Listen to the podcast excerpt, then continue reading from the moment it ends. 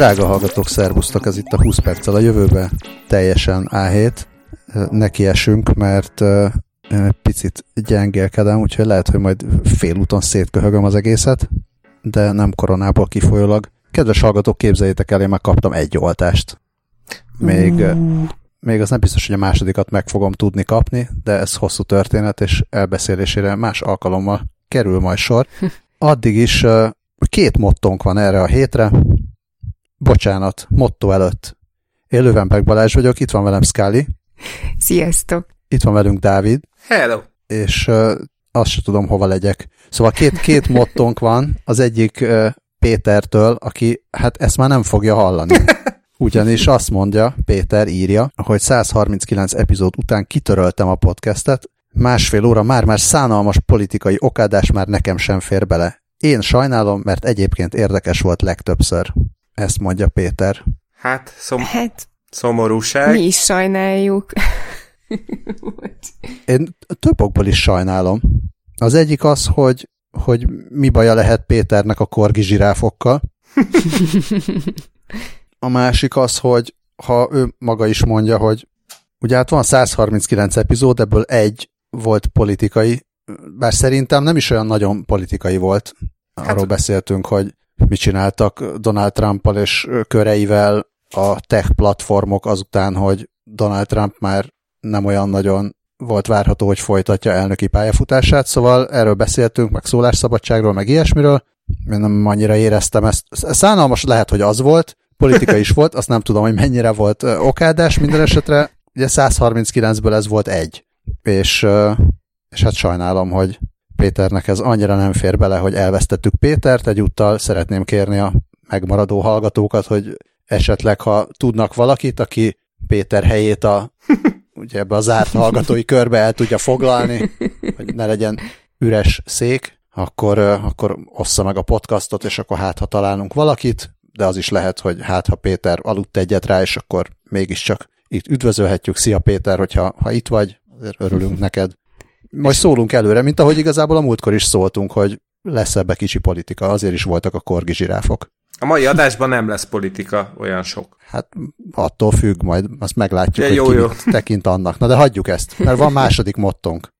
Igen, ö, hát egy nappal lecsúsztunk a centenáriumról, de, de így is jó. Tegnap volt pontosan száz éve, hogy ö, bemutat, hogy hogy a, világ, hogy a robotok megkapták a nevüket, így a, a rövid felütés, a, a kicsit hosszabb kifejtés pedig úgy hangzik, hogy pontosan száz éve tegnap mutatták be azt a színdarabot, ami megismertette a világgal a robot szót, ez Karel Kapek, Csapek, Capek, Csapek. Csapek, ugye? A kis sapkás Szerintem Csapek van rajta. Igen, valami. szóval Karel Csapek RUR című darabja, ez a Rossums Universal Robots, illetve hát reménykedem benne, hogy esetleg Balázs valami szláv nyelven elő tudja ugy, ezt, ugyanezt a címet adni.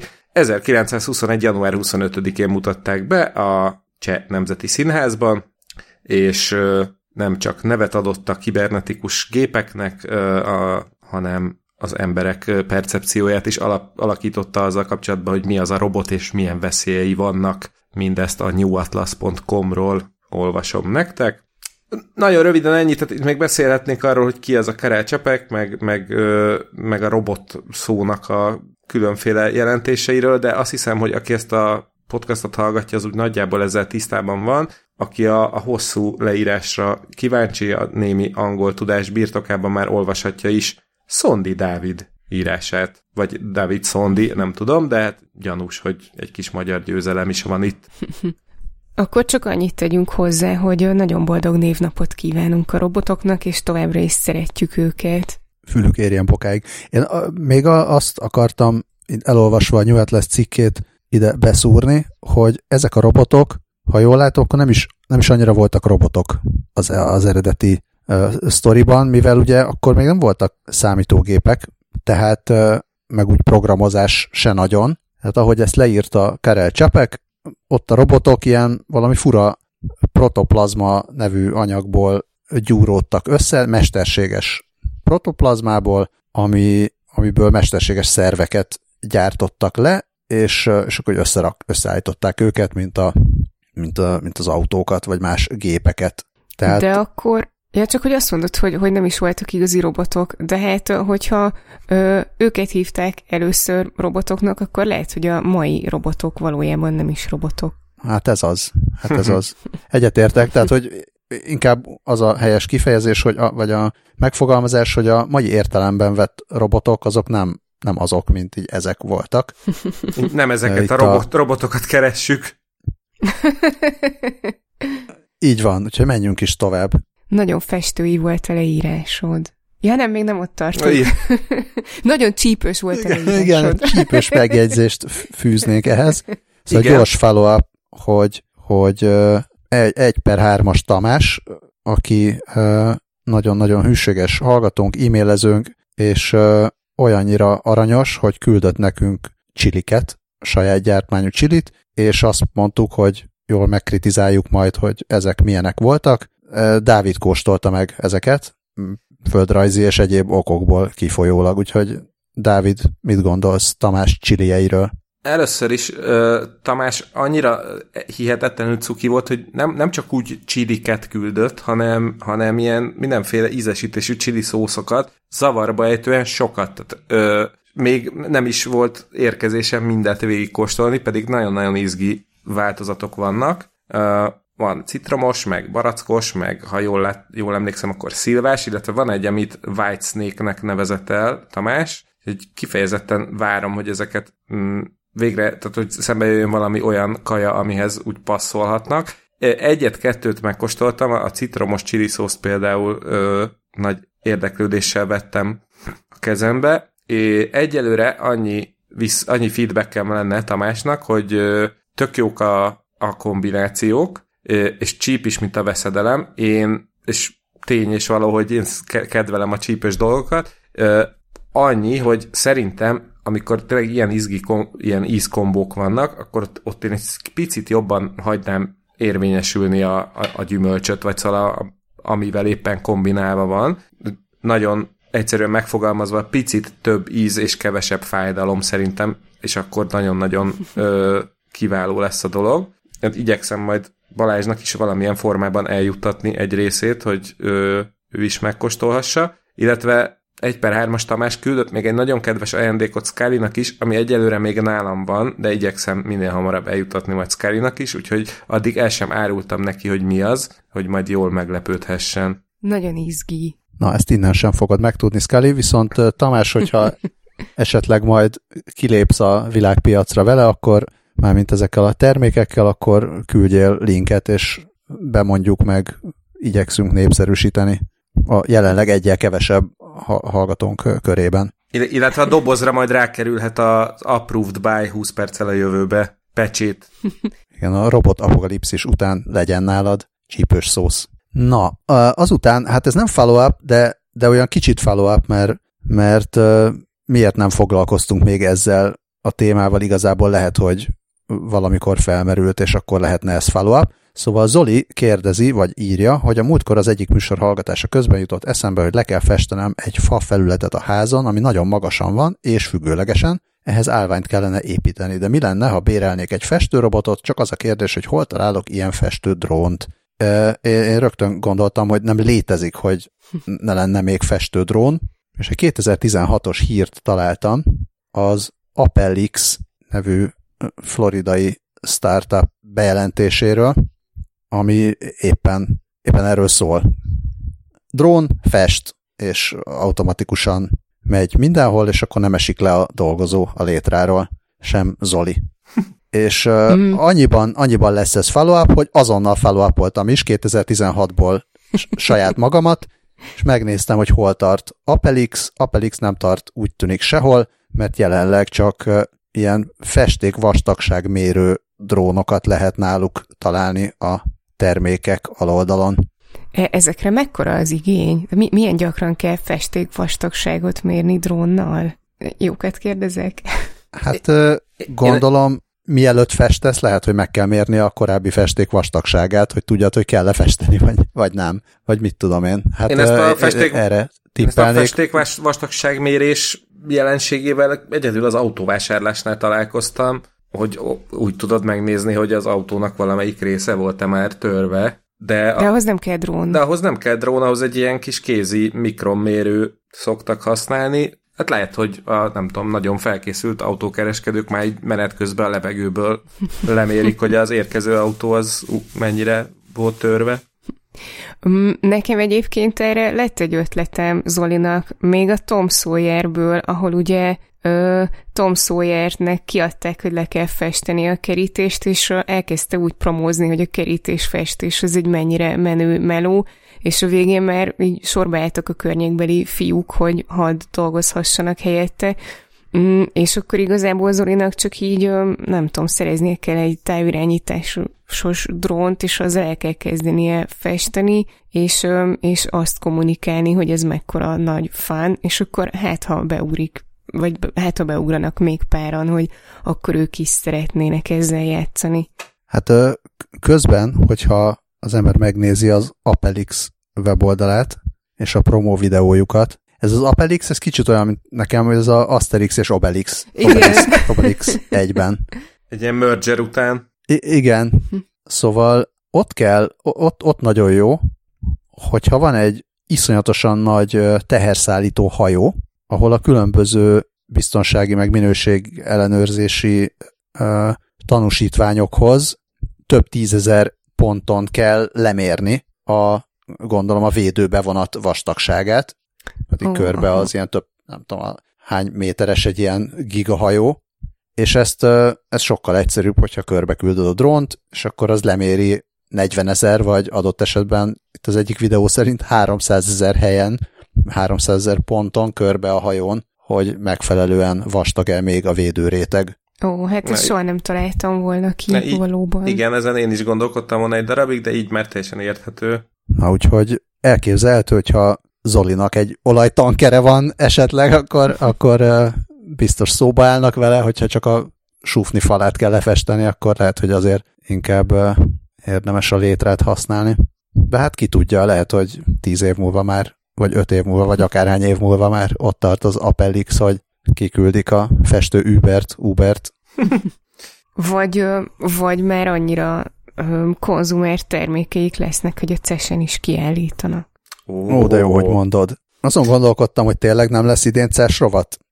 De aztán jött Dávid, és azt mondta, hogy de lehetne CES rovat. Igen, különösen, hogy ugye tavaly jól körbe köpködtük a CES-t, hogy hát micsoda dolog ez, hogy már semmilyen izgalmas dolog nem jön ki a CES-ről, csak ilyen megmutatnak dolgokat, amiket majd talán egyszer megcsinálnak, de inkább nem. És hát idén igazából már eleve az is egy újdonság volt, ahogy a CEST megcsinálták, ugyanis hát nyilván ugye a járvány miatt uh, idén teljesen virtuális volt az egész, uh, úgyhogy ami, ami, ami kimaradt idén az a nagyon, nagyon okos és fontos emberek nagyon okos és fontos kínótokat mondanak nagy kép izé, kijelzők előtt, illetve Las Vegas környékén minden utolsó, nem tudom, szemetes kukára is felnyalnak valamilyen tech cég logót. Úgyhogy ez kimaradt, viszont lehetett azért idén is nézelődni a cuccok között, úgyhogy én nézelődtem is egy kört. Nyilván vannak az ilyenkor szokásos TV, telefon, stb. vonalak.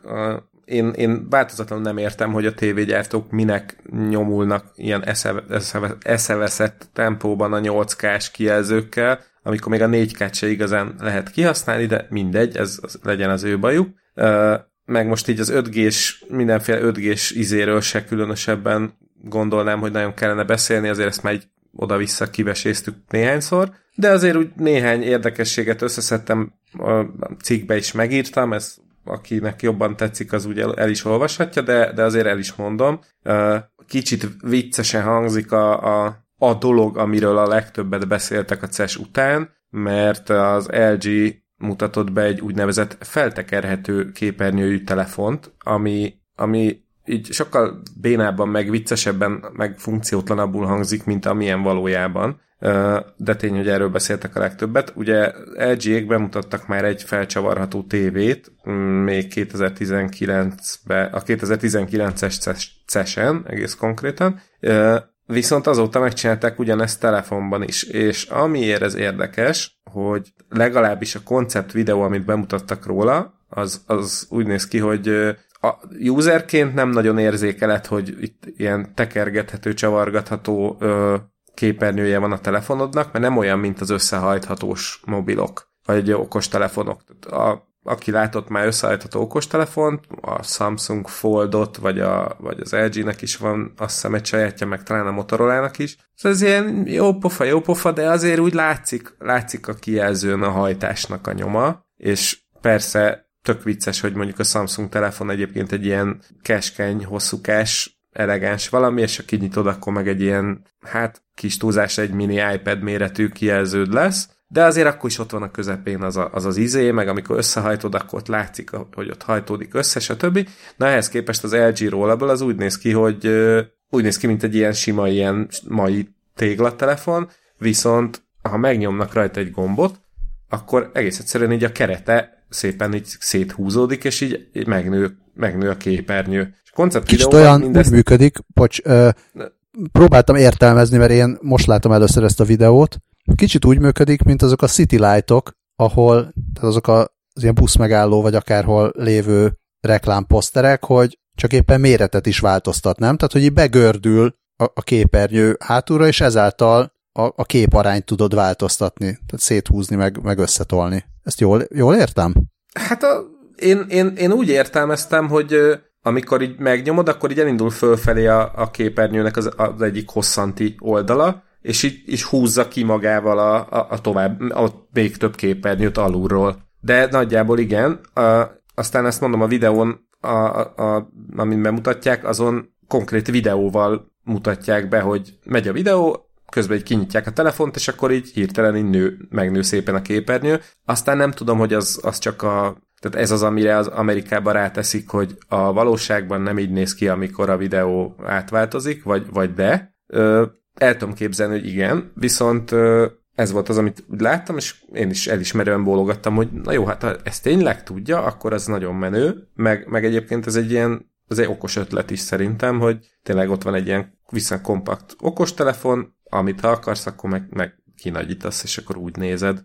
Hát nincs más hátra, meg kell kérni az LG hazai képviseletét, hogy amint lehet taperolni, küldjenek egyet tesztelésre, és akkor el lehet dőlni, hogy pontosan, vagy el lehet dönteni, hogy ez pontosan hogy is van. Így van. Még, még inkább egy hosszú távú tesztre. Ha elküldik, akkor nagyon alaposan fel lesz térképezve. Ennyi, ennyit megígérhetünk. Ja, olyan, olyan tesztre küldjék el, amit ugyanúgy meg lehet hosszabbítani, mint a képernyő. Itt nagyon jó. Ö, aztán volt mindenféle AI-os cucc is. Ö, Sony, Sony-ék elkészítették a saját drón márkájukat, az RP-ket, ami, ami eddig nem létezett, és ennek a vezérlését is már részben egy AI intézi, meg csináltak egy új AI ö, ja, meg, megtámogatott ö, robotporszívót is, a Samsungék, a JetBot 90 AI Plus nevű cuccot, amiben már ilyen nagyon fejlett computer vision van, meg LiDAR szenzor is, amivel sokkal okosabban lát a lakásban, és azt mondják, hogy képes különbséget tenni például egy székláb, meg egy, vagy egy játék között, ö, vagy egy törékeny párgyat is fel tud ismerni, hogy ne lökje fel, ne tegyen kárt benne, és állítólag a lakás alaprajzát is hatékonyabban ö, le, le tudja rajzolni. Ez ugye ilyen felemás pozitívum, de hát tény, hogy valószínűleg jobban, ö, jobb, alaposabban fel tud takarítani, és ö, egyébként meg telefonon keresztül bármikor lehet ellenőrizni, meg ugye kijelölhetnek, ki lehet jelölni neki ilyen no-go zónákat is. Ez utóbbi mondjuk nem tudom, hogy mennyire újdonság, úgyhogy a stáb robot porszívó tulajdonosait kérdezem, hogy mit, mit lehet tudni erről. Um, no zónát szerintem már így elég régóta tudnak. Uh-huh. Na jó, hát akkor, akkor ez annyira nem nagy cucc. Tehát, a, fi, annyi, annyira régóta tudnak, hogy még a gépségszalonra is írtam olyan robot porszívóról, ami tud ilyet, és az már nem tegnap volt. Amikor még a gépségszalon is ír rólad, akkor tudod, hogy már nagyon elavult a technológiád. nem, nem elavult, hanem kiforrott. I, jogos, jogos. Ezek voltak a, az ilyen nagyobb dolgok, és akkor utána a, jönnek a trendek, ugye minden cesen van mindenféle trend, ami, ami mögé igyekeznek beállni a gyártók.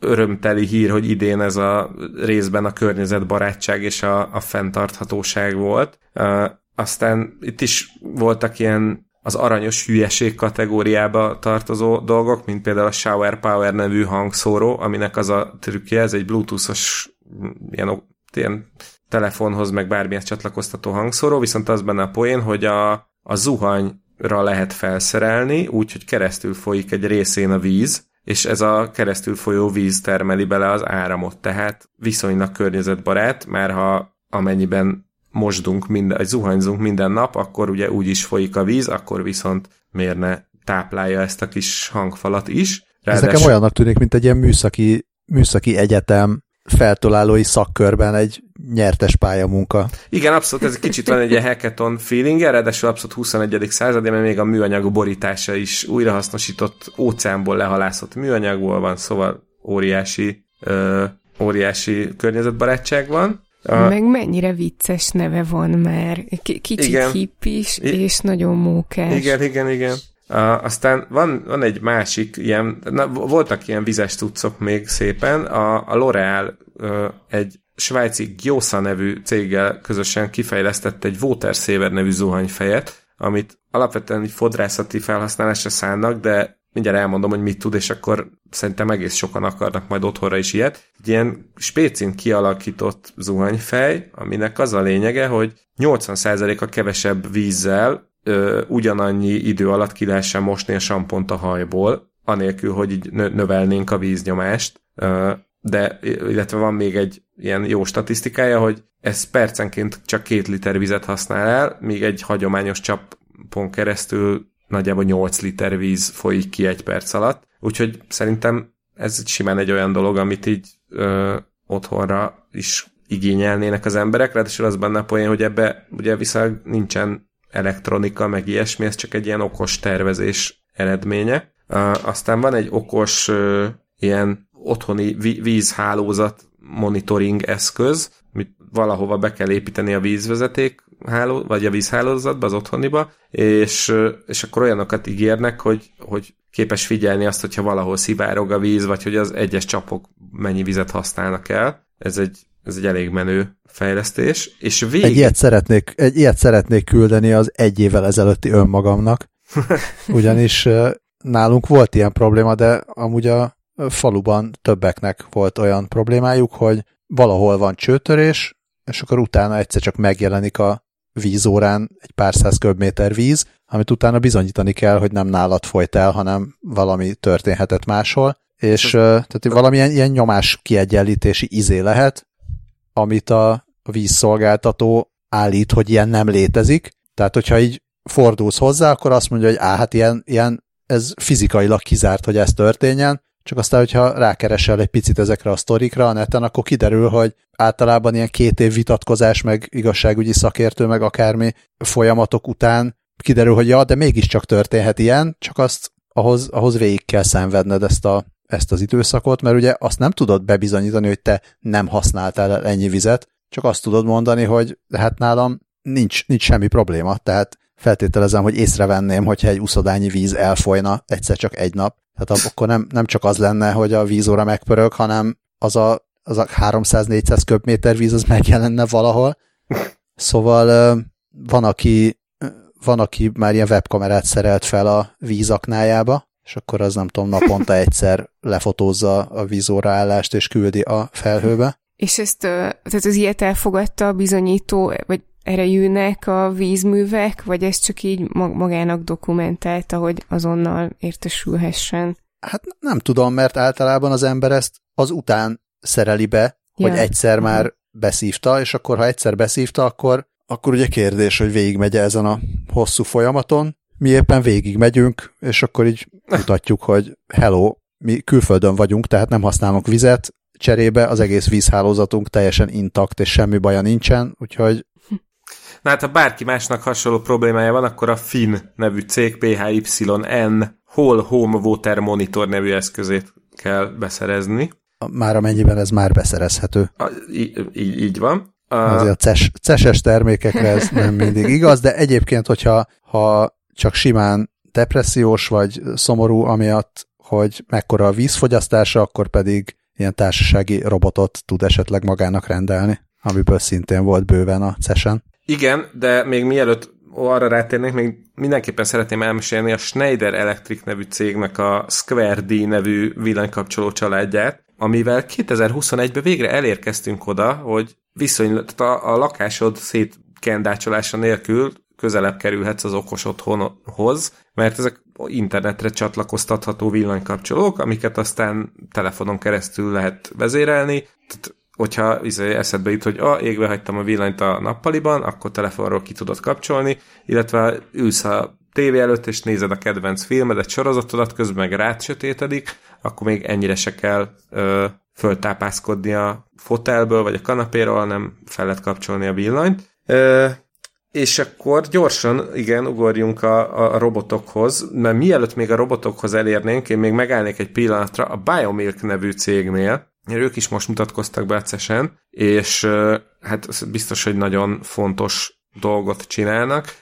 Ez abból is látszik, hogy Biomilk Q-val. I, hát abszolút nagyon, nagyon kortárs és modern az egész. Ugye... Ez magyarul úgy lenne, hogy tej elipszilonnal. igen, igen. Ö, szóval amit, amit, amit csinálnak a, a műhúsokkal, ez az ilyen ö, laborban növesztett hús, pogácsa és hasonlók, e, ugyanezt csinálja a Biomilk az anyatejjel. Tehát, hogy a várandós anyák melléből vesznek hámsejteket, és azokat stimulálva állítanak elő az anya tejmirigyei által termelt anyatejjel egyenértékű ilyen tápformulát, nem tudom, hogy annak mi a szép magyar neve, Tápszer. Tápszer, köszönöm szépen. Szóval, hogy végül is tápszert állítanak elő, de, de az olyan, mint hogyha a, ugyanazt az anyatejet kapná a baba, mint, a, mint amit az anyjától egyébként kapna, ami biztos jó jön azoknak, akiknek nem termelődik anyateje, vagy nem elég, vagy egyébként meg biztos, hogy majd később ez eljuthat olyan helyekre is, ahol, ahol nehéz a nehez, vagy nehezen megoldható a kisbabák táplálása, úgyhogy hajrá Biomilk! És akkor megérkezzünk ezzel a robotokhoz. Kettőt találtam a cesen, ami, ami érdekes. Az egyiknek már a neve is nagyon cuki, a Care Clever QT nevű robotja, amit úgy írnak, hogy C-U-T-I-I. Ez egy japán ilyen, társ, ilyen companion robot, kifejezetten időseknek van kitalálva, a, a, azt tudja ugyanis, hogy ha szólítják, akkor oda jön. Tehát, hogy ez, ez sokszor például, ha el, elesik az idős ember otthon, hiába van pánikgombja, amivel tudja hívni a mentőket, hogyha a pánikgomb egyébként a lakás másik végébe van, akkor nem fog tudni oda menni hozzá. Viszont ez a robot, ez pont ilyen esetben oda tud menni, de egyébként emellett tud még egy csomó okosságot, tudja figyelmeztetni, vagy emlékeztetni a gazdáját a napi teendőkre, vagy akár arra, hogy vegye be a gyógyszerét, kapcsolgatni tudja neki a villanyt, de akár az ajtóig is el tudja kísérni, de akár csak beszélgetni is beszélgethet a, az idős gazdájával, ami ugye tudjuk, hogy az idős embereknél sokszor a magány az, az egy ilyen komoly probléma, és hát ezen tud segíteni. De pláne, ha még mellé tesszük a Moflin nevű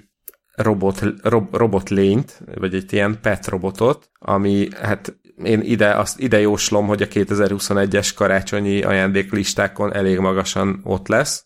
Ez egy ilyen, hát szegénykém kicsit amorf, tehát hogy nem hasonlít semmilyen állatra, ilyen cuki szőrös izé, tehát ha nagyon gonosz akarnék lenni, akkor ez egy nyuszi, amiről eltávolítottak mindenféle fület és végtagot.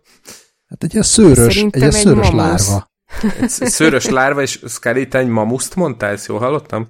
Igen. Na, hát a szőrös lárva is a mamusz tengelyén helyezkedik el valahol, simogatásra reagál, ilyen mindenféle kisállatszerű hangokat tud kiadni, egyébként olyan AI van benne, ami felismeri, hogy ki simogatja, és akkor ilyen különböző érzelmi reakciókat tud produkálni, tud izgatott lenni, vagy, vagy ilyen bujós, vagy, de akár stresszes is tud lenni, csak azt értelemszerűen a videón nem mutatják, hogy nem tudom, körbe rúdossák szegényt a fejlesztők, és a legnagyobb poén benne, hogy van egy ilyen kis kosárszerű töltője, amit tehát, hogy fészeknek is hívnak, és hogyha töltésre van szükség, akkor egyszerűen oda kúszik hozzá, és így bemászik ebbe a kis kosárba, mintha aludna. Nagyon-nagyon cuki. Ja, és kedves szülők figyelmébe nagyon fontos, hogy a bundáját ezt külön le lehet venni és tisztítani lehet, ami tehát szerintem lehet, hogy a, az okos szülők már élből azt fogják csinálni, hogy azonnal rendelnek egy tartalék bundát, és akkor amíg az egyik bőre a mosásban van, addig a másikat rá lehet adni. Remélem, hogy lehet hozzá majd ilyen modokat is venni. Már mi, milyen, milyen modra gondolsz? Hát ilyen szőrmod, hogy Ja. mit tudom én, máshogy nézzen ki. Ne csak ilyen cuki, nem tudom, Rasta Moflin, meg csupasz Moflin. Én arra leszek majd kíváncsi, hogy a, ugye a förbiket is szanaszéjel hekkelték, hogy ezekkel mit fognak majd csinálni a, az élelmes programozók. Black Mirror 2022 egy Moflin apokalipszis. Igen, igen. Na hát röviden ennyi volt a, az idei CES-ről a beszámoló. Esetleg kedves hallgatók, hogyha valaki még látott, hallott valami érdekeset, akkor azt küldje el, hogy a bezeg a ces kukackast.hu címre, és akkor pördüljünk gyorsan tovább. Ó, nagyon szép. Kicsit magamnak feladtam az átkötést. Igen, igen, igen. Azt akartam mondani, hogy gyorsan kellett végigszaladnunk a CES hírein, mert egyre gyorsabban forog a föld. Igen, semmi ok az aggodalomra, de a Föld olyan gyorsan forgott 2020-ban, hogy annak kihatása lesz az idő számítására is. A lifescience.com-on elemezték, hogy ez mitől, mitől van és mit jelent pontosan. A lényeg az, hogy a 1960 óta a 28 leggyorsabb napot mind 2020-ban rögzítették. Ez millisekundumos gyorsulást jelent, és egyből meg is nyugtatják az olvasókat, hogy ez semmi probléma, mert a Föld forgási sebessége az változó, változik a atmoszférikus nyomásnak, szélnek, óceáni áramlatoknak és a Föld magjának a mozgása következtében. Meg mondjuk nem mint hogyha tudnánk vele bármit kezdeni, tehát I- igen, most, hogyha igen. elkezdene mindenki aggódni, hogy úristen, hogy gyorsabban vagy lassabban forog a föld, akkor Mindenki így fúrja bele a sarkát a talajba, hát ha azzal lelassítjuk. ja, vagy mindenki fusson egy kicsit egy irányba, és akkor azzal, hát Igen. Szóval semmi para nincsen ezzel, egy- csak kényelmetlenséget okoz a, a, a nemzetközi ilyen idő, hát nem is tudom, hogy ez, mi ez a, az idő urainak. Vagy szóval, mérés? hát végül is igen, a, mert az ilyen ultrapontos atomóráknál, hogyha eltérés van, az nem jó, mert mindenki ezekhez igazítja az egyéb órákat, és amikor a Föld forgása, for- forgásnak a sebessége 0,4 másodperccel eltér a, ettől a koordinált univerzális időtől, akkor, akkor módosítani kell a, az idő számítását. Ilyenkor szoktak úgynevezett szökő másodperceket alkalmazni, amiket vagy június vagy december végén adnak hozzá az utolsó naphoz, és akkor ezzel a atomórák ide, ide, ideje is helyre kerül. Magyarországon ezeket le kell dolgozni. igen. és ö, tehát egyébként a Föld forgását a 60-as évek vége, 70-es évek eleje óta mérik, és azóta az általános trend az az volt, hogy, hogy lassul a Föld forgása, és 72 óta vezették be a szökő másodperceket is, legutoljára 2016-ban kellett szökő másodpercet hozzáadni, és most meg az a helyzet, hogy annyira felgyorsult a Föld forgása, hogy azon gondolkodnak a mindenféle fizikusok, hogy, hogy negatív szökő másodpercet léptessenek életbe. Többek között Peter Wiberly, a brit nemzeti fizika laboratórium munkatársa is ezt elmondta a, tele, a Telegráfnak, de még, még megy a nemzetközi eszmecsere arról, hogy akkor mi legyen a jövőben a szökő másodpercek sorsa. De azon, azon kattognak, hogy ugye oké, okay, folyamatosan változik, de csúszik el a föld forgása miatt az az idő, amit mérünk, meg a, a ténylegesen esetleg eltelt idő, és ö, nem biztos, hogy ezt másodpercenként érdemes korrigálni.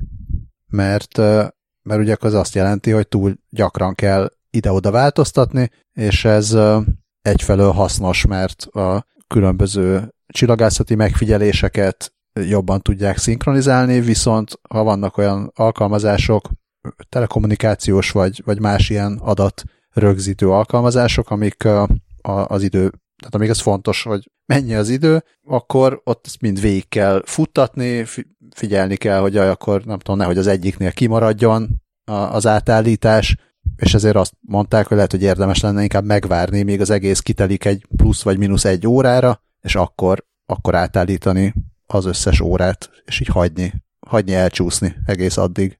Na hát... Kedves hallgatók, írjátok meg, hogy szerintetek mi legyen.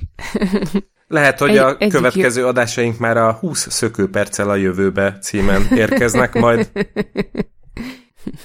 Egyik jövő fényesebb, mint a másik, csak azt nem tudom, hogy melyik emlékeztet jobban polarizált fényes jövőre. Ó, oh, oh, oh, hát nagyon, nagyon szép, igen, mert a következő hírünk az egy csillagászat történeti mérföldkő, ami, amiről január 12-én adott hírt a Pfizer, a holland csillagászok által vezetett nemzetközi csapat, több éves kutatás, keresés és a különféle űr és egyéb teleszkópok képességeinek a határát, határának feszegetése után a történelemben először észleltek polarizált fényt, ami egy exobolygóról származik. És, és azonnal mondd el, hogy ez miért érdekes, mert én azóta, hogy beraktad a jegyzetekbe, ezen gondolkodom, nem, és nem, nem olvastam el, vártam, hogy majd elmondod. Hát többek között azért érdekes, mert például azt is meg tudják állapítani a csillagászok ennek a fénynek a mérése segítségével, hogy az exobolygó ö, körül ö, por és gáz m, mm, gyűrű, vagy, vagy hát egy ilyen lemez m, mm, kering. Korong? Korong, köszönöm. köszönöm. Ezt a szót kerestem, igen. Egy korong, kering, amiből elképzelhető, hogy holdak jönnek létre éppen. A, szerintem ez azért jelentős, mert eddig a eddig annyit tudtak megállapítani, hogy igen, ott, ott itt és itt valószínűleg van egy exobolygó, viszont már ennél akkor így közelebb vagy jobban látják, most idézőjelben mondom a látják ott a, a kutatók, és hát ez nem tudom, hogy a, a szórt, vagy ez a polarizált fényt azt ilyen szinten mondjuk azt, azt, azt is lehet-e észlelni, hogyha hogy mondjuk a kivilágított városok fénye az valahogy kijut-e az űrbe, de esetleg el tudom képzelni, hogy a jövőben akár a, az élet, igen, közben meg, megláttam az utolsó mondatát is a Pfizer cikkének, tehát igen, ez azért is lényeges, mert a jövőben ennek a segítségével többet tudhatunk meg a különböző bolygók mm, légkörének az összetételéről, és akár a, az élet lehetséges jeleiről is. Hát jó, akkor csak abban reménykedhetünk, hogy a különböző távcsövekre nem raknak ilyen polarizált fényszűrő lencsét. Igen, úgy legyen. Csak a legfeljebb, ha nagyon gazdagok. ja, ja, ja, megérkeztünk a túlgazdagok vagyunk rovatba, a kozmosz rovatból. A, a szaudi korona herceg, aki ha nem politizálunk, akkor, akkor azt lehet mondani, hogy mondjuk egy ilyen vizionárius vezető, bejelentette, hogy mintegy 500 milliárd dolláros fejlesztést képzel el Szaudarábia, Egyiptom, Jordánia határán. Ez egy, ez egy jövővárosa típusú fejlesztés lenne. Különböző nemzetközi tanácsadó cégektől rendelt meg javaslatokat arra, hogy hogyan lehetne Szaudarábiát a jövő államává tenni.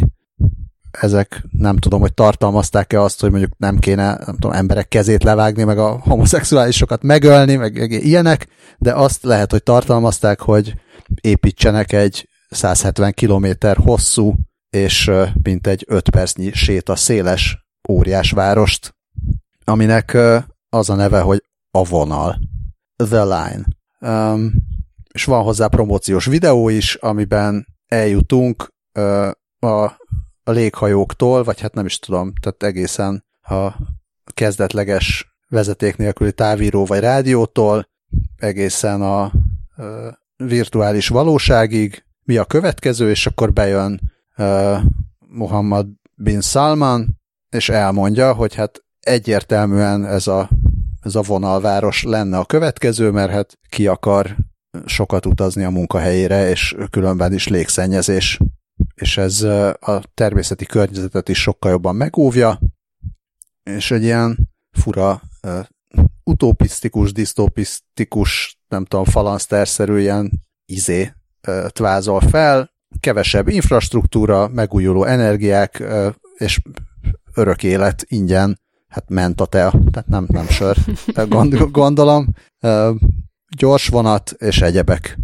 Én azt nem értem, hogy oké, okay, kevesebbet kell utazni a munkahelyre, de mi van, hogyha én a 170 km hosszú város egyik végében lakom, és a másik végében kapok munkát? Hát nem, nem ez Home lesz, office. hanem ne, nem ez lesz, hanem ott, ott kapsz munkát, ahol laksz, gondolom. Hát feltételezem, hogy itt legalábbis úgy néz ki, hogy vannak ilyen, ilyen város modulok a vonal mentén, és akkor gondolom ezek, ezek ilyen kis községként működgetnek, tehát hogy ne kelljen neked átmenni az egyik végéből a másikba, legfeljebb, hogyha turistáskodni akarsz. Lesz, ott lesz a világ legnagyobb reptere, Hát ami, mint a, ki, a, a kifutópálya a... már meg, meg van hozzá akkor.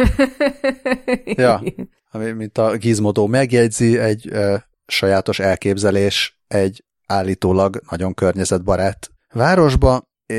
2030-ra a tervek szerint ez egy egymilliós város lesz már, vagy hát városkomplexum, 380 ezer munkahelyjel. És ha jól látom, akkor a kérdésemet is megválaszolja a Gizmodo, mert azt tervezik, hogy olyan szuper vasút lesz a városban, ami a 170 kilométeres város egyik végéből a másikba 20 perc alatt eljuttatja a kedves utasokat. A jövőbe. Ne, nektek kicsit nem olyannak tűnik az ötlet, mintha azért lenne ilyen, mert felszippantott egy csíkot, mikor kit, mielőtt kitalálta? Vagy miután? Mo- Na mindegy. Mondjuk nem lennék most csíkszered a helyében. illetve, illetve, hogyha lesz ilyen szupervasút, ami 20 perc alatt megteszi a 170 kilométert oda, oda, nem oda-vissza, csak oda, akkor nem tök mindegy, hogy ki hol lakik? Már most, tehát, ha eltűnnék így a jövő heti adásra, akkor, akkor esetleg a szaudi nagykövetségen kérdezetek már utánam, de, de, de hangsúlyoznám, hogy nem, úgy, nem politizálok. úgy, úgy érzed, hogy vékony jégen mászkálsz ezekkel a kijelentésekkel? Még Ho. nem, még nem mászkálja a jégen, mert még azt akartam mondani, hogy hogyha megnézitek ezt a cikket, akkor mindenképpen kattintsatok rá a kommentekre is, ahol olyan gyöngyszemeket találtok, mint például, hogyha azt a maglev vonatot egy folyóval helyettesíted, és az egészet hatszor hosszabbra építed, akkor voilà, meg is kaptad Egyiptomot. Illetve, Illetve oké, okay, mondd te. Nem mondjad nyugodtan, csak az alatta lévőt néztem. Igen, tehát ez a, mi lenne, hogyha az óriási vagyonunkat arra használnánk fel, hogyha megoldanánk a, az emberiség éhezési problémáját, vagy megszüntetnénk a hajléktalanságot, vagy megállítanánk a klímaváltozást. Bezos, A, inkább átfésülöm az óceán talaját, hogy űrhajó részeket találjak. Musk, űr. Zuckerberg, vásárolnom kell extra emberi bőrt, hogy a, az emberi áruhámat megjavítsam. Salman, város, hosszú város. Csodálatos. Na, akkor szóval nem akartam ennyire vonalas lenni, úgyhogy tényleg akkor menjünk a, menjünk a jégre, és akkor nem, nem annyira vékony jégen, mint a szaudi rezsim kritikája, hanem inkább a ennél sokkal jobb jégről beszéljünk. Ez most látom csak, hogy ez egy CES műsoron belüli follow-up, illetve, illetve follow-up a talán nulladik vagy első adásunkhoz, amikor beszéltünk okos hűtőkről tudom, hogy erre emlékeztek-e még, hogy beszéltünk akkor okos hűtőkről. Valami dereng. És mit, mit beszéltünk róla? Mit tudom én, hogy szerintem pont Skelly, te mondtad, hogy... Ja, hogy meghekkelték. Valami, valami, valami volt. Azt nem tudom, hogy úgy ja. hekkelték-e meg, hogy jobb jeget állítson elő. Minden esetre... Nem, a spam, spameket küldött, most már emlékszem. Na, az nem jó.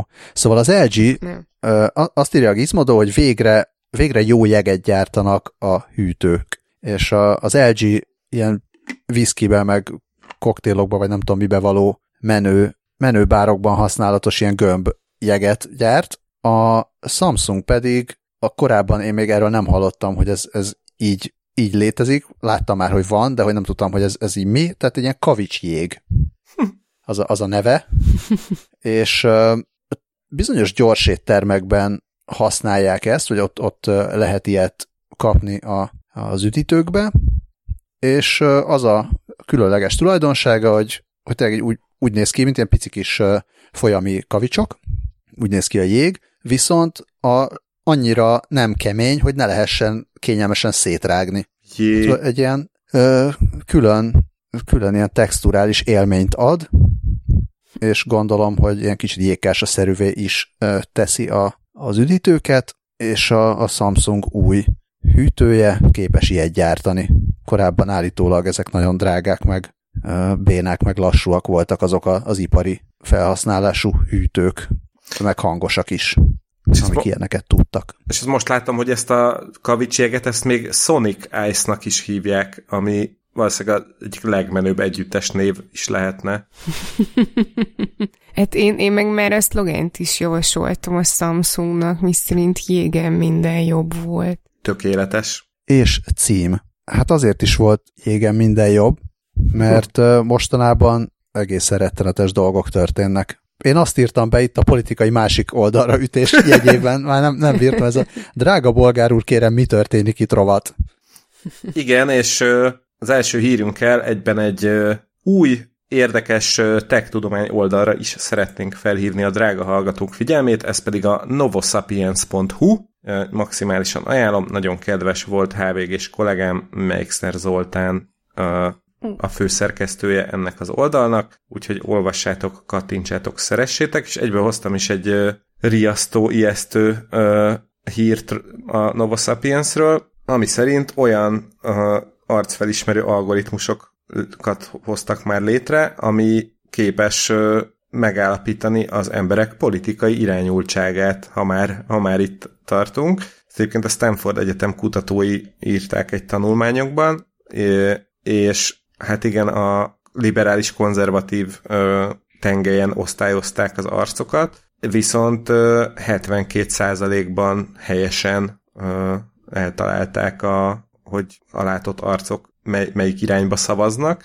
uh, illetve ezt lefuttatták ezt a kutatást az Amerikán kívül Kanadában és az Egyesült Királyságban is, és hasonló eredményeket uh, hoztak létre, vagy uh, hasonló eredményeket kaptak, bocsánat. É, viszont, és korábban ugyanez a Stanfordi kutatócsoport végzett kutatást azzal kapcsolatban, hogy a Facebook lájkok alapján megállapítható-e az emberek szexuális irányultsága.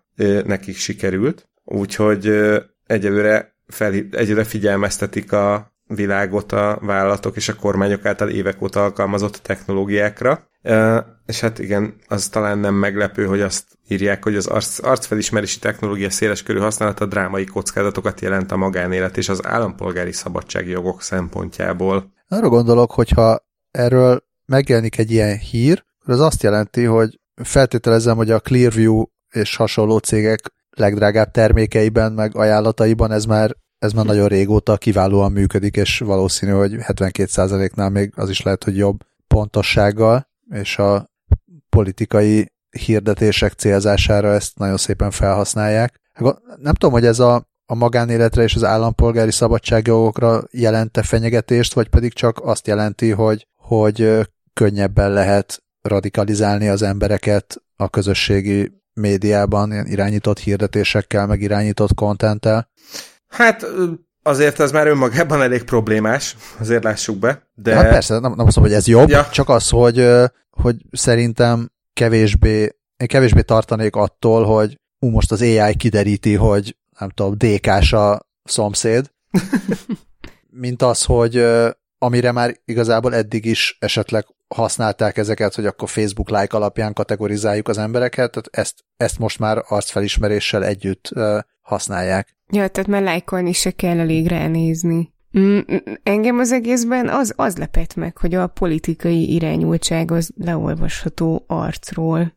Ti, ti ezen nem lepődtetek meg? De, de hát én, nekem ez az egész hír így izé felborzolta a szőrt a hátamon, nem is a azért, hogy most úristen, jaj, majd akkor megállapítják a Facebook képe alapján, hogy DK-s a szomszéd, hanem hogy, hogy milyen, tehát milyen dolgokat tud majd még a izé, computer vision meg a mesterséges intelligencia kiszúrni egy-egy fotó alapján, majd így a közeli jövőben vagy már létező valóságként, amiről még nem tudunk, és hát azért az, azért az valóban ijesztő. Hát a másik meg az lehet, hogy, hogy nem értünk ahhoz, hogy nem értünk annyira a statisztikához, hogy meg tudjuk állapítani, hogy esetleg nincs benne valami okoskodási hiba, és nem tudom, úgy szűrték az eredményeket, hogy jöjjön ki valami, ami jobb, mint az 50 százalék, még, még ez kiderülhet. Tehát azért egy csomó ilyen kutatásról később kiderül, hogy ja, de mégse úgy volt, meg, meg nem kell ezt ugye annyira elhinni, tehát ez, ez, a, ez a másik, amit,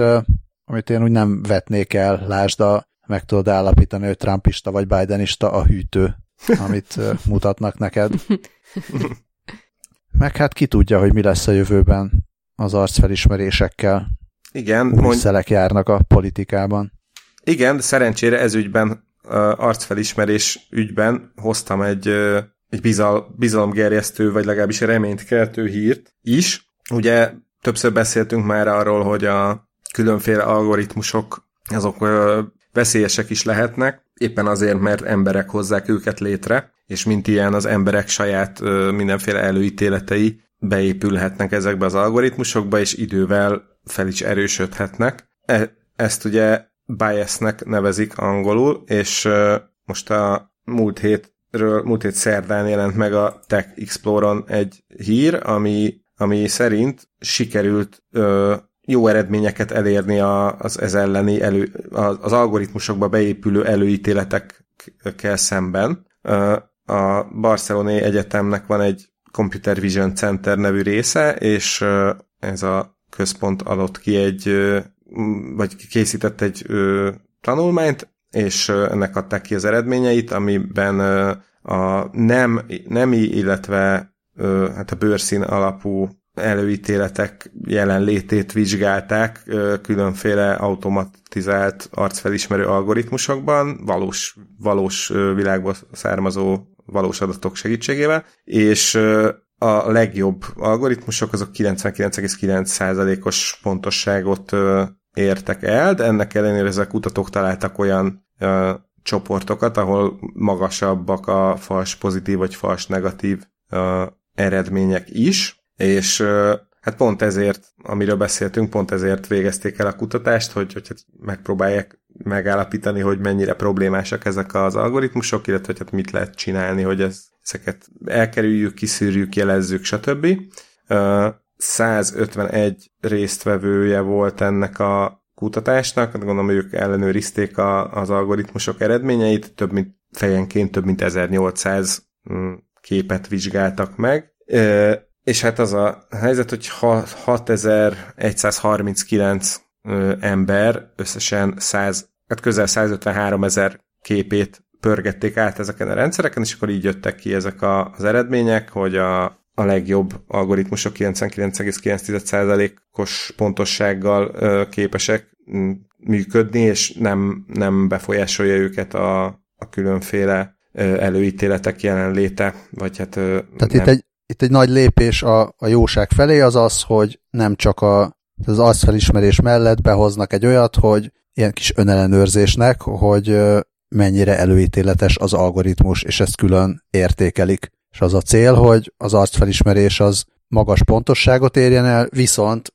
ezen a, az ellenőrző számításon pedig az jöjjön ki, hogy az előítéletessége pedig alacsony. Ehhez persze az is kell, hogy a, az adatbázis, amin gyakoroltatják, az megfelelően divers legyen, változatos legyen. Igen. Minden esetre azt szerintem nagyon biztató, hogy, hogy foglalkoznak ezzel a problémával, és, és láthatóan keresik rá a megoldásokat, és, és a, láthatóan az eredmények szerint jó irányba haladunk, úgyhogy ez, ez pozitív, és csak így tovább. Majd egyszer el kell döntenünk, hogy az arcfelismerés az jó vagy rossz. Mert most ugye azt mondjuk, hogy de jó, hogy jó az arcfelismerés, és közben meg milyen csúnya dolgokat csinálnak az arcfelismeréssel. Most akkor jó, hogyha jobb, vagy nem jó, hogyha jobb? Hát, de most ez olyan, mint bármilyen technológia, amit lehet jóra is, meg rosszra is használni. Hát meg, hogyha visszaél, ha már egyszer visszaélnek vele, akkor úgy éljenek vele vissza, hogy az, az, az, az, az ne, ne ártson kiemelten bizonyos népcsoportoknak, hanem Igen, akkor mindenki, legyen... Mindenkivel éljenek vissza. Jó, akkor, hogyha a technológiában van jó is, meg rossz is, akkor mi a jó a geoblogban? Hát abban semmi, a világon semmi, nem? És itt lenne az ideje, hogy... Brüsszelnek az... is ez a véleménye. Így van, drága bolgár úr, üzenjük Brüsszelnek, hogy mélységesen egyetértünk velük, amennyiben ja, szintén január 20-án, ugyanaz nap, amikor kijött ennek a Barcelonai Egyetemnek a jelentése, az Európai Bizottság is aznap adott ki egy sajtóközleményt, mi szerint 7,8 millió euróra büntették a Valve nevű uh, ilyen gaming uh, nem tudom, birodalmat, a, a Steam platform, illetve uh, Steam platform tulajdonosát, és öt uh, játékstúdiót, a Bandai Namco-t, a Capcomot, a Focus Home-ot, a Koch Media-t és a Zenimaxot, összesen 7,8 millió dollárra, mivel a geoblokkolással megsértették az Európai Unió trösztellenes szabályait, ugyanis igen, a Valve is bizonyos PC-s videójátékoknak megtiltotta a, az árusítását bizonyos helyszíneken, az európai gazdasági, mm, ja Istenem, mi az, hogy hívják azt, ezt nem területnek hívják magyarul, na mindegy, az European Economic Area területén, és hát igen, eredetileg sok, sokkal nagyobb lett volna ez a bírság, de ezek a cégek nagyon, nagyon együttműködőeknek bizonyultak a bizottsággal, és akkor csökkentették a bírságukat, kivéve a Valve, amelyik nem működött együtt a bizottsággal, és akkor őt összesen 1,6 millió euróra bírságolták. Hát szerintem nem, nem kell nagyon ö, sok mindent hozzáfűzni, aki már anyázott azért, mert egy amúgy a pénzért megvásárolt játékhoz további pénzért nem vásárolhatott meg mondjuk ö, kiegészítőket, vagy esetleg nem is juthatott hozzá egy adott játékhoz, csak azért, mert éppen mondjuk Budapesten, vagy nem tudom, Pozsonyban üldögélt, az valószínűleg maximálisan egyetért velem. Egyébként is azt gondolom, hogy így a 21. században, meg a streaming aranykorában egész egyszerűen érthetetlen, hogy bizonyos stúdiók, cégek ö, milyen okból tiltják le az elérését a, a, a tartalmaiknak. Különösen úgy, hogy tehát nem, azt gondolom, hogy talán a hallgatóink között is akadnak azért olyanok, akik ütötték már az asztalt, vagy akár a képernyőt is, mert adott esetben akár még pénzt is adtak volna azért, hogy megnézhessenek egy bizonyos filmet, vagy hozzáférjenek bármilyen online tartalomhoz, de csak az az üzenet jött, hogy nem, nem, mert te nem ott laksz, ahol, ahol lehet. Úgyhogy én a magam részéről maximálisan üdvözlöm az Európai Bizottság döntését. És az Európai Bizottság az mikor megy majd oda Netflixhez, meg az HBO-hoz, meg ezekhez? Vagy az más Disney kérdés? Már hogy? Ja, hogy? ja, hogy miért nem lehet a Netflixen ugyanazt megnézni Európában, mint Amerikában? Én tudom, hogy miért nem lehet, csak szerintem ez is hülyeség. Már hogy, tehát, hogy igen, az, az volt, hogy, e, hogy e, ez ügyben mikor megy oda a bizottság a Netflixhez? Igen, igen, ez ügyben is tessék oda menni. Abszolút, teljes mértékben. Mindenkihez menjenek oda, aki régóta csinálja ahhoz is, meg aki nemrég kezdte ahhoz is, és az ez utóbbi a New Kids on the Geoblock. Oh, oh, oh. És világítsanak rá, vessenek rá jó fényt azokra, akik, akik uh, akik nem geoblokkolnak. Akik vetnek, vetnek és fényeznek. Igen. Jaj, nagyon póré, póré volt ez a hozzáadásom sajnos. Annyi baj legyen, a bemutatkozik a, a, először is az egyszer volt, hol nem volt az élet című rovatunk, és azon belül a design tudomány, ugyanis szerintem a podcast fennállásának egyik leg, legjobban kinéző dolgával találkoztam múlt héten, Hollandiában egy 5 hektár, rossz, na mindegy, szóval egy nagy szántóföldet bevetettek mm, hát ilyen haszonnövényekkel, és aztán e, mi ezt az egészet... Póré, póréhagyma. Ja, egy póréhagyma. Ja, jó, jó. Az, há, azért mondom. jó, nem, nem, nem esett le hirtelen. Szóval, hogy ja igen, tehát póréhagymával ütették tele ezt a mezőt, és utána egy Dan Rosegarde nevű jó ember ö, telepített ide egy ilyen spéci fényinstallációt, ami meg ilyen különleges ö, frekvenciájú fényjel világítja meg a növényeket, ezzel serkentve a, a növekedésüket. Ja, végre itt van egy normális mértékegység is, hogy 20 ezer négyzetméteres területről van szó, és érdemes megnézni, videó is van róla, meg fotók is vannak róla, tényleg döbbenetesen jól néz ki, tehát hogy a goapartik a kanyarban nincsenek, tényleg elképesztően jó, és emi, ennek a használatával nem csak azt érik el, hogy a póréhagy gyorsabban növekednek, de még a, a rovarírtó használatot is le lehetett felezni, és ez a Rosegárde nevű jó ember ilyen fotobiológiai technológiákkal olyan idézőjelben fényrecepteket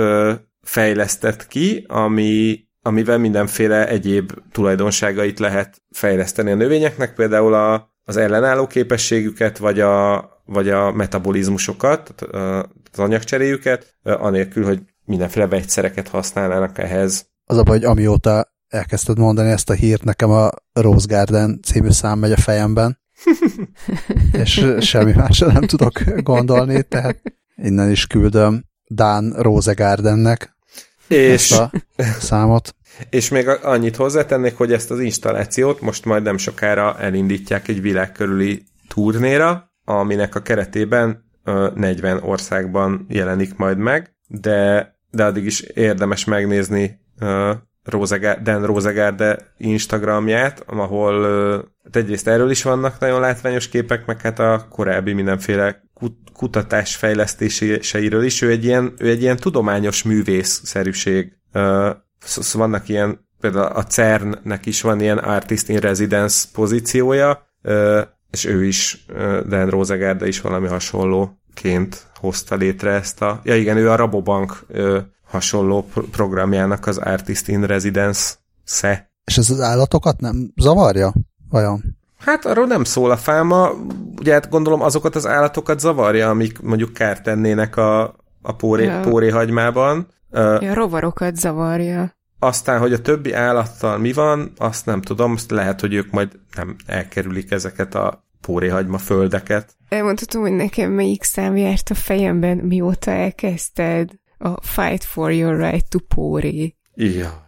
Hát a... Szívramot kaptatok? E, e, igen. igen. Hát lehet, hogy a rovarokat nem zavarja a fény, de a pacemakereket megzavarja az iPhone 12 állítólag, és és nem csak állítólag úgy tűnik. Igen, ez egy abszolút friss hír, ma írt róla a HVG, az Apple frissítette a weboldalát az iPhone 12-es leírásánál, a, ebben van is ugyanis úgynevezett mágneses egység, ez valójában a MagSafe uh, cuccnak a mágnesei, és uh, azért kellett kibővíteni a weboldal szövegét, mert a Heart Rhythm Journal uh, nevű szakfolyóiratban megjelent egy publikáció, ami szerint ezek az iPhone mágnesek megzavarhatják a beültetett orvosi eszközöket, például a pacemakereket is, és elsősorban ezekre az új iPhone-okra vonatkozik ez a, ez a figyelmeztetés, és mert az Apple is elismerte, ahogy a HVG írja, noha a hivatalos gyártói tájékoztató szerint ezek a készülékek valószínűleg nem okoznak nagyobb mágneses interferenciát az orvosi eszközökben,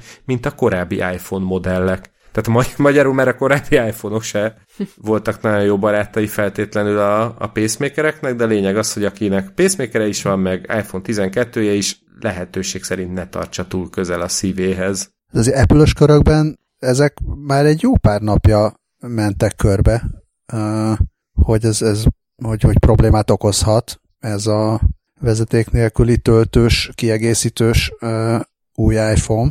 Azt el tudom képzelni, hogy a korábbi nem, mert ugye ez, tehát ez egy új hozzáadás, tehát biztos, hogy egy erősebb mágnes van benne már az újakban, mint a régiekben. Kíváncsi vagyok, hogy ezen itt azért van, szóval vannak bizonyos dolgok, amik, amiknél valószínűleg itt a fizikával küzd az Apple, meg a jó designer, szóval nem tudom, hogyha ragaszkodnak ehhez a töltési technológiához, akkor eltűnik-e majd ez a probléma előbb-utóbb. Egyőre azt tudják mondani, hogy vigye biztonságos távolságra a szívritmus szabályozótól az iPhone-t és a MagSafe kiegészítőket. És... Tehát, mert, mert megint ott tartunk, mint amit nem tudom hány éve mondott Steve Jobs, hogy nem a telefonnal van baj, hanem rosszul tartod. Amikor valami antenna probléma volt, és akkor itt is így a, hát ne, ne, ne tartsd úgy. Igen. A szíved. ja. Igen, azért minden esetre a HVG megjegyzi, hogy az esetleges interferencia mérti óvatosság nem csak az újabb iPhone-okkal rendelkezőkre vonatkozik, mert a beültetett orvosi kiegészítőkhöz más elektronikus eszközöket sem ajánlatos közel tenni. Semmit se tegyünk semmihez se közel. Ja. Az jutott eszembe még az előbb, hogy még jó, hogy nem azt mondta az Apple, hogy ez nem is olyan nagy ügy, nem kell ezt felfújni. Ó! Kár, hogy ezt nem mondta, mert ha ezt mondta volna, akkor, akkor egészen simán és zöggenőmentesen tudnánk átgurulni a sportrovatba. A Nendo nevű japán design stúdió gyártott egy olyan focilabdát, amit nem kell soha felfújni, mert egyébként nem is, nem is úgy néz ki, mint a, mint a, mint a más labdák. Tehát ilyen, van egy, nem teljesen látom, hogy ez milyen, milyen anyagból készül, valami, valami fura, ilyen merev anyagból csinálnak egy ugye, szalagokból álló gömböt, valami műgyanta, meg polipropilén természetesen újrahasznosított anyagból vannak ez ilyen szalagok, és akkor, hát nem tudom annak mi a neve, de, de talán, talán ilyen felesleges dizájntárgyak szoktak így kinézni, hogy ilyen szalagból összetekernek valamit, és akkor van egy ilyen gömb, ami szalagokból áll. Ezt tudjátok, hogy mire gondolok? I- igen, igen, én abszolút tudom. Nekem e, egyébként engem egy izére emlékeztet, egy, a, legalábbis az állóképen, egy ilyen fura biciklis bukós isakra. Na, az se rossz, csak gömb alakú, és akkor utána hozzá rakosgatsz, kirakod, mint egy ilyen fura puzzle-t, belerakosgatod a, az ilyen ötszögöket, öt, ötszögeket, meg háromszögeket a lukba, és, és azt hiszem ilyen két, két vagy három rétegből rárakod erre a merevítő keretre a focilabda egyéb részeit, és akkor ott van neked egy focilabda. Ezt a Molten labdagyártóval közösen dolgozták ki, és és ugye a szerkezetéből adódó, hogy e, adódik, hogy ez nem, nem felfújható, tehát nem is ereszt le, nem is kell felfújni, hanem, hanem a, ez a szalagokból való összeszövés adja azt a rugalmasságot, ami, ami kell ahhoz, hogy azt rúgdoshassák a focipályán fel és le. Igen, és hogy nézem ezt a videót, az ilyen, ezeket a kis ötszögletű lapokat, amik a, vagy öt, öt vagy hat szögletű, e, nem ötszögletű paneljei a labdának, hogyha ez így begreped vagy eltörik, gondolom a sok, sok rugdosástól, akkor ezt egy mozdulattal ki lehet cserélni, és így ráadásul akár még ilyen teste szabható labdát is lehet csinálni, hogy olyan színű pántok és panelek vannak benne, amilyet csak a kedves felhasználó szeretne. Igen, mert hogy ezt lapra szerelve küldik el.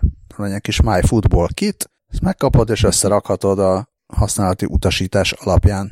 Nagyon poén, meg, meg itt a videóban azt is mutatták, hogy ahol, ahol ö, rendes focilabdából e, elfér, nem tudom, 20 darab, ott ebből a lapra szerelt megoldásból, vagy nem, nem 20, tiz, ahol 12 felfújt labda elfér, ott ilyen lapra szerelt cuccból elfér 20 darab. És akkor így viheted magaddal nyaralni, és így szétszedheted, amikor így éppen nem használod. Szerintem Simán. abszolút nagyon vicces. A, most jutott eszembe, hogy ahol, ahol ilyesmi labdát használnak, csak sokkal kisebbe, vannak ilyen dél-kelet-ázsiai, talán indonéz labdás játékok.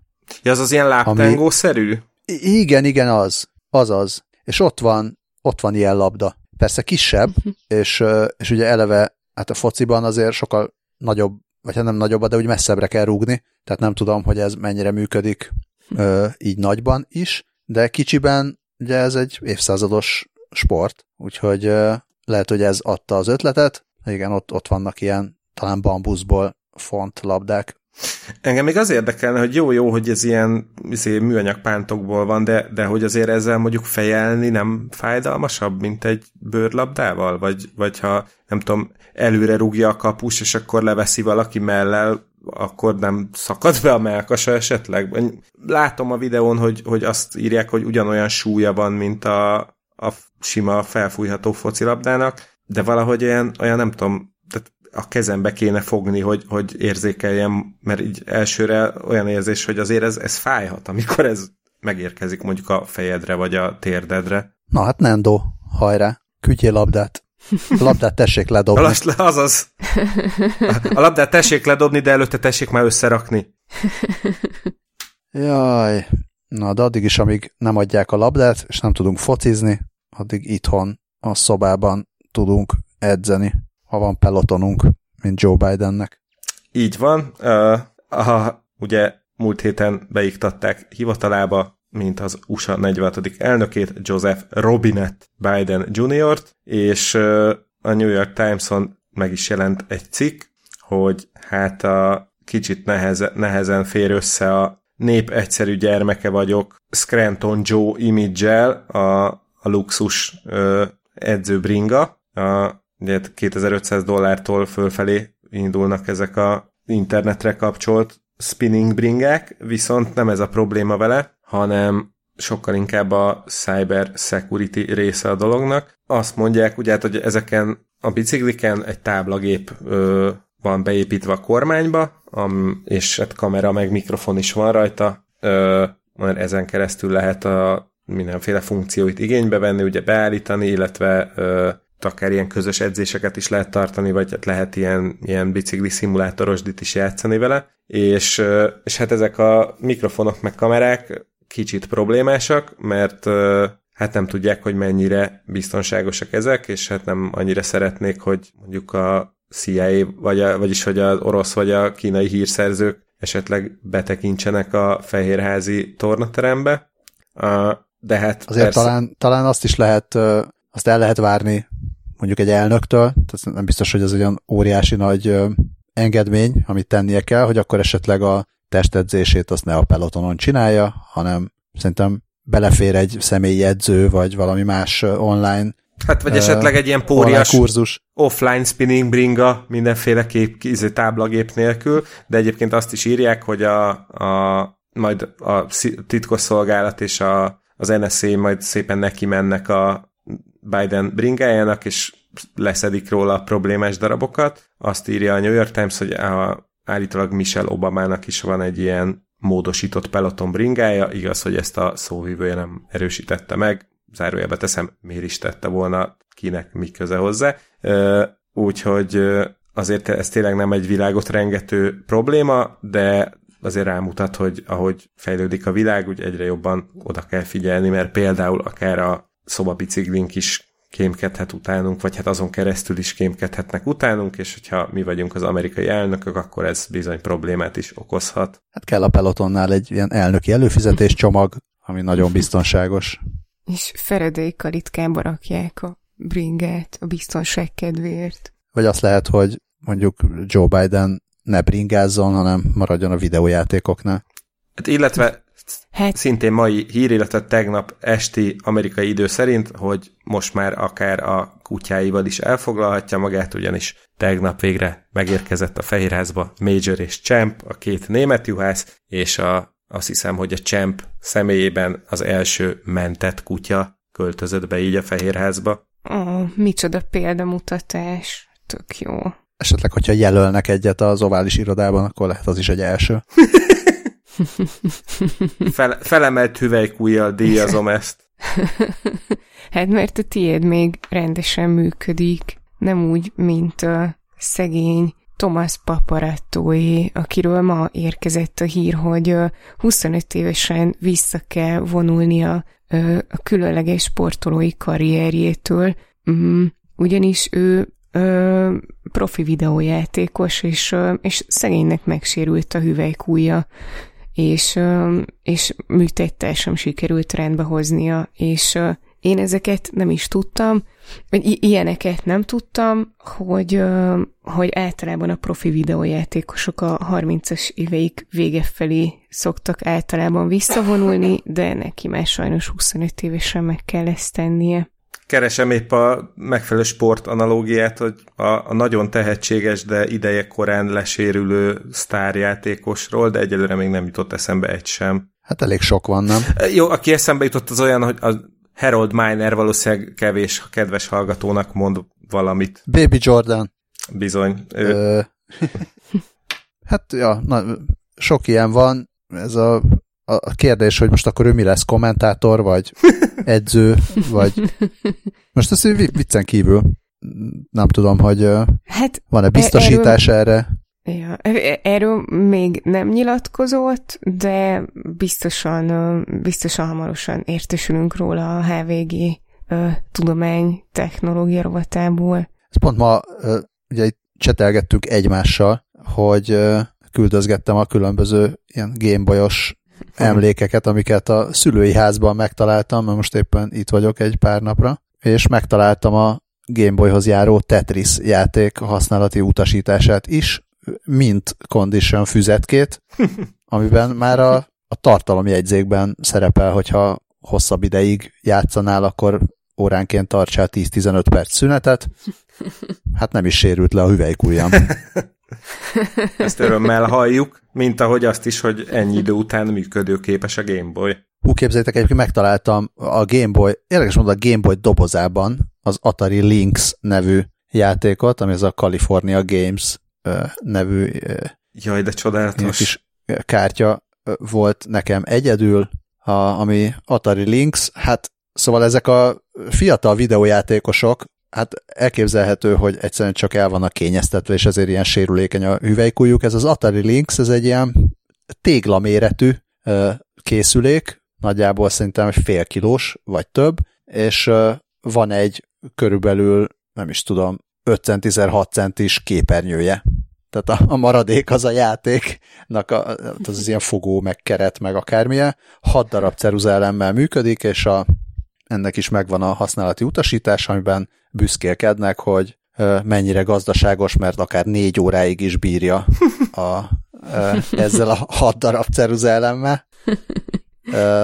Hát azt szeretném még ide elmondani, mint a retro játékok nem tudom, kedvelői, kedvelőinek ez érdekes lehet, hogy anyukám hozta haza a az ilyen szív monitorokban már nem, használ, nem használható, de még egyébként tökéletesen jól működő ceruza elemeket, és azokat itt tucatjával pakoltam bele az Atari Lynxbe, hogy a California Games Surf, illetve BMX játékán minél nagyobb pontszámot érjek el.